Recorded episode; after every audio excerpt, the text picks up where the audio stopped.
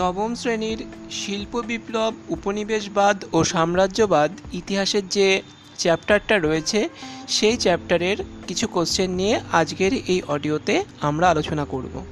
তো প্রথমেই যে প্রশ্নটা নিয়ে আলোচনা করব, ইংল্যান্ডে প্রথম শিল্প বিপ্লব সংগঠিত হয়েছিল কেন? অর্থাৎ এত দেশ থাকতে ইংল্যান্ডেই প্রথম শিল্প বিপ্লবটা ঘটেছিল কেন? তার উত্তর জানার আমরা চেষ্টা করব। প্রথমেই শিল্প বিপ্লব আসলে কি? শিল্প বিপ্লব হলো শিল্পের ক্ষেত্রে ব্যাপক অগ্রগতি বা বিরাট আকারের যে পরিবর্তন। ঐতিহাসিকদের মতে সতেরোশো ষাট থেকে সতেরোশো আশি খ্রিস্টাব্দের মধ্যে ইংল্যান্ডে শিল্প বিপ্লবের সূত্রপাত ঘটেছিল। অর্থাৎ পৃথিবীর অন্যান্য দেশের তুলনায় ইংল্যান্ডে প্রথম শিল্প বিপ্লব সূচনা হয়েছিল, শিল্প বিপ্লবের সূচনা হয়েছিল। এর অন্যতম কারণ ছিল এক নম্বর কারণ হিসেবে আমরা যদি দেখি, তাহলে দেখব ইংল্যান্ডের আবহাওয়া ও খনিজ সম্পদের প্রাচুর্যতা। অর্থাৎ ইংল্যান্ডের আবহাওয়া শিল্প উৎপাদনের পক্ষে সহায়ক। শুধু তাই নয়, সেখানে খনিজ সম্পদও যথেষ্ট আকারে ছিল। কিন্তু এটা ভাবা ঠিক নয় যে শিল্প বিপ্লবের জন্যে যে প্রচুর খনিজের দরকার, সেই খনিজ সম্পূর্ণটাই ইংল্যান্ডে ছিল। এটা নয়। আর এক্ষেত্রে একটা কথা মনে রাখতে হবে, ইংল্যান্ড হচ্ছে ব্যবসায়ের দেশ। সারা পৃথিবীতে তাদের ব্যবসা বাণিজ্য ছড়িয়ে পড়েছিল। সুতরাং খনিজ সম্পদ সংগ্রহ করা তাদের কাছে সেভাবে কোনো বিশেষ বিষয় ছিল না। তাই খনিজ সম্পদের প্রাচুর্যতা এবং অনুকূল আবহাওয়া শিল্প বিপ্লবের পক্ষে সহায়ক ছিল। দ্বিতীয় কি? দ্বিতীয় হচ্ছে ইংল্যান্ডের উদারপন্থী হুইগ দল শিল্প উৎপাদনের পক্ষে আগ্রহী ছিল। দেখো, এক্ষেত্রে কোনো দেশের জাতীয় দল যদি শিল্পের পক্ষে থাকে, তাহলে শিল্প উৎপাদন অনেক সুবিধা হয়। কীভাবে সুবিধা হয়? শিল্প সবসময় কর্মসংস্থানের সৃষ্টি করে। কর্মসংস্থান প্রত্যেক মানুষেরই প্রাথমিক লক্ষ্য। পড়াশুনো করে যদি চাকরি না করে কিংবা কাজ না করে বা কোনো কাজের সাথে সে যদি জড়িত না থাকে, তাহলে তার ভবিষ্যৎটা বা তার জীবন ধারণটা অসুবিধার সম্মুখীন হয়। যে যে কাজই করুক না কেন, তা সেই সময় ইংল্যান্ডে এই যে হুইগ দল, তারা শিল্পের পক্ষে ছিল। সুতরাং যে দল শিল্পের পক্ষে থাকবে সেই দেশে শিল্প স্থাপন করা অনেক বেশি সহজতর হবে। তিন নম্বর পয়েন্ট হিসেবে আমরা যদি দেখি, সেটা হচ্ছে মূলধনের প্রাচুর্য। ভারতের মতন তো দরিদ্র দেশ নয় ইংল্যান্ড। ইংল্যান্ডের প্রচুর মূলধন ছিল। যদিও এইসব মূলধনগুলো অনেক ক্ষেত্রে দেখা যায় তারা ব্যবসা বাণিজ্যের নাম করে বা বাণিজ্যের নাম করে বিভিন্ন দেশ থেকে সংগ্রহ করেছে, কিন্তু তবুও ইংল্যান্ড প্রচুর ধনী দেশ। তো মূলধনের প্রাচুর্যতা থাকায় ইংল্যান্ড কি করেছিল?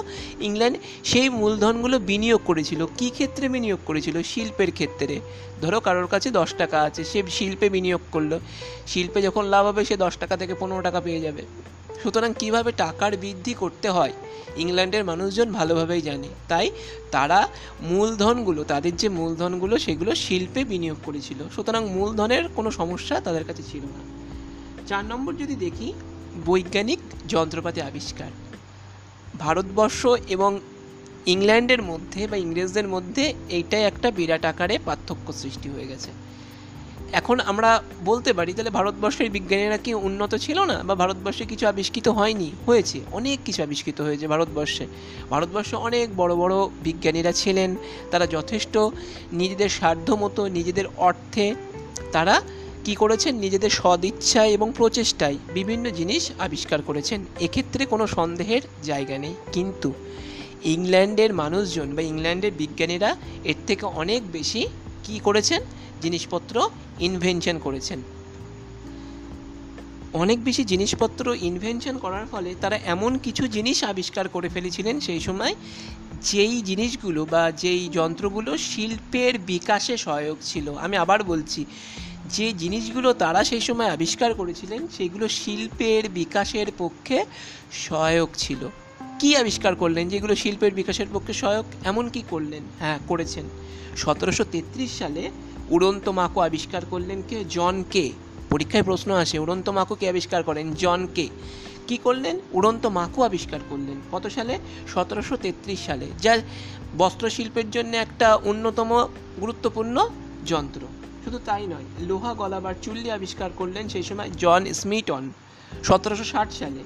স্পিনিং জেনি এটাও বস্ত্রশিল্পের সঙ্গে সংযুক্ত। হার গ্রিপস আবিষ্কার করেন স্পিনিং জেনি। ওয়াটার ফ্রেম আবিষ্কার করেন আর্করাইট। আমি লিখিয়েছি এটা। ওয়াটার ফ্রেম আবিষ্কার করেন আর্করাইট। মিউল আবিষ্কার করেছিলেন। স্যামুয়েল ক্রম্পটন আবিষ্কার করেন মিউল। বাষ্পীয় চালিত engine James Watt, power loom, Cartwright, pitch পিচের রাস্তা, ম্যাকফা ম্যাকডাম ও টেলফোর্ড। পিচের রাস্তা আবিষ্কার করলেন, বাষ্পচালিত রেল ইঞ্জিন আবিষ্কার করলেন জর্জ স্টেভেনসন, সেফটি ল্যাম্প আবিষ্কার করলেন হামফ্রে ডেভি। আমরা যদি এই আবিষ্কারগুলো দেখি, প্রত্যেকটাই শিল্পের সঙ্গেই সংযুক্ত। সুতরাং এত জিনিসপত্র আবিষ্কার করার ফলে ইংল্যান্ড তরতরিয়ে অন্যান্য দেশকে পিছনে ফেলে শিল্পে উন্নতি ঘটালো। নেক্সট পয়েন্ট আসছে সুলভ শ্রমিক। দেখো, সারা পৃথিবীতে দীর্ঘকালীন একটা সমস্যা বেকারত্ব। সারা পৃথিবীতে, সব দেশে। বেকারত্ব একটা সমস্যা। সুতরাং যদি কোনো কলকারখানা উৎপন্ন হয় বা কলকারখানা তৈরি হয়, অনেক মানুষ কাজ পাবে। ইংল্যান্ডও সেই সময় অনেক কালকা- কলকারখানা তৈরি হওয়ার ফলে প্রচুর মানুষ সেই সময় কী পেল? কাজের সন্ধান পেল। তাই দক্ষ শ্রমিক তৈরি করতে তাদের আর সময় লাগল না বা সুলভ শ্রমিক পেতে তাদের আর সময় লাগল না। সহজেই তারা শ্রমিকের যোগান অব্যাহত রাখতে পারল। এবং শেষ যে পয়েন্টটা আমরা লিখব সেটা হচ্ছে বিশ্বব্যাপী বাজার। কোনো একটা নতুন জিনিস আবিষ্কৃত হওয়ার ফলে সবাই চায় ওই জিনিসটা পেতে। ধরো কোনো একটা স্যামসং কোম্পানি বা এমআই কোম্পানি যে কোনো একটা কোম্পানি কিংবা অ্যাপেল কোনো একটা নতুন ব্র্যান্ডের ফোন মডেলের ফোন লঞ্চ করল, সবাই কি চায়, ইস ওটা যদি আমার থাকতো, ওইটা যদি আমি পেতাম, সমস্ত দেশই চায় এটা। তাই ইংল্যান্ড সেই সময় অনেক নিত্য নতুন জিনিসপত্র কলকারখানায় গড়ে তুলেছিল বা কলকারখানায় তৈরি করেছিল এবং সারা পৃথিবীতে তাদের ওই জিনিসগুলো চাহিদা ছিল। তারা সারা পৃথিবীতে সেই জিনিসগুলো বিক্রি করে প্রচুর মুনাফা অর্জন করেছিল।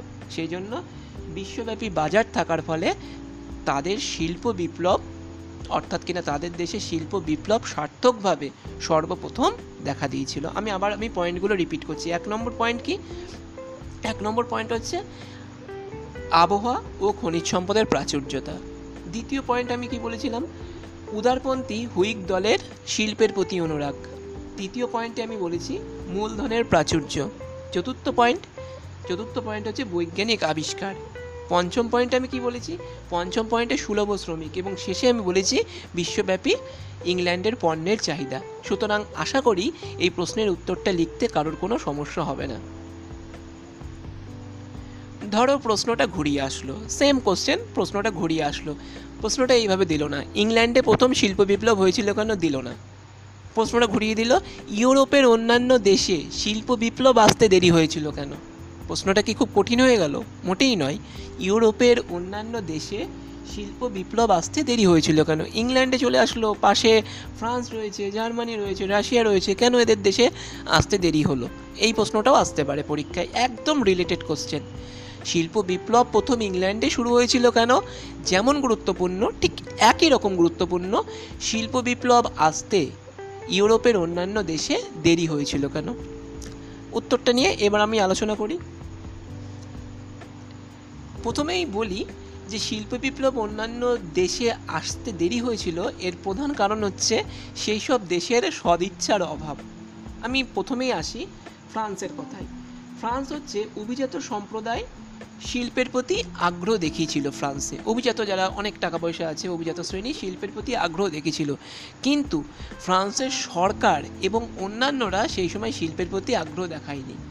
যখন দেখল ইংল্যান্ড এগিয়ে যাচ্ছে, ইংল্যান্ড প্রচুর লাভ করছে, তখন তাদের টনক নড়ল, না, এবার আমাদের দেশে শিল্প স্থাপনে আমাদেরকে কি করতে হবে? আগ্রহী হয়ে উঠতে হবে। তাহলে বোঝা গেল।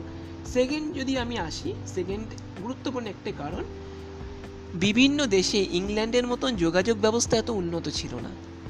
তারা উন্নত ছিল, কিন্তু ইংল্যান্ডের মতো তারা যোগাযোগ ব্যবস্থায় উন্নত ছিল না। ফলে শিল্প বিপ্লব আসতে তাদের দেশে দেরি হয়ে গেছিল।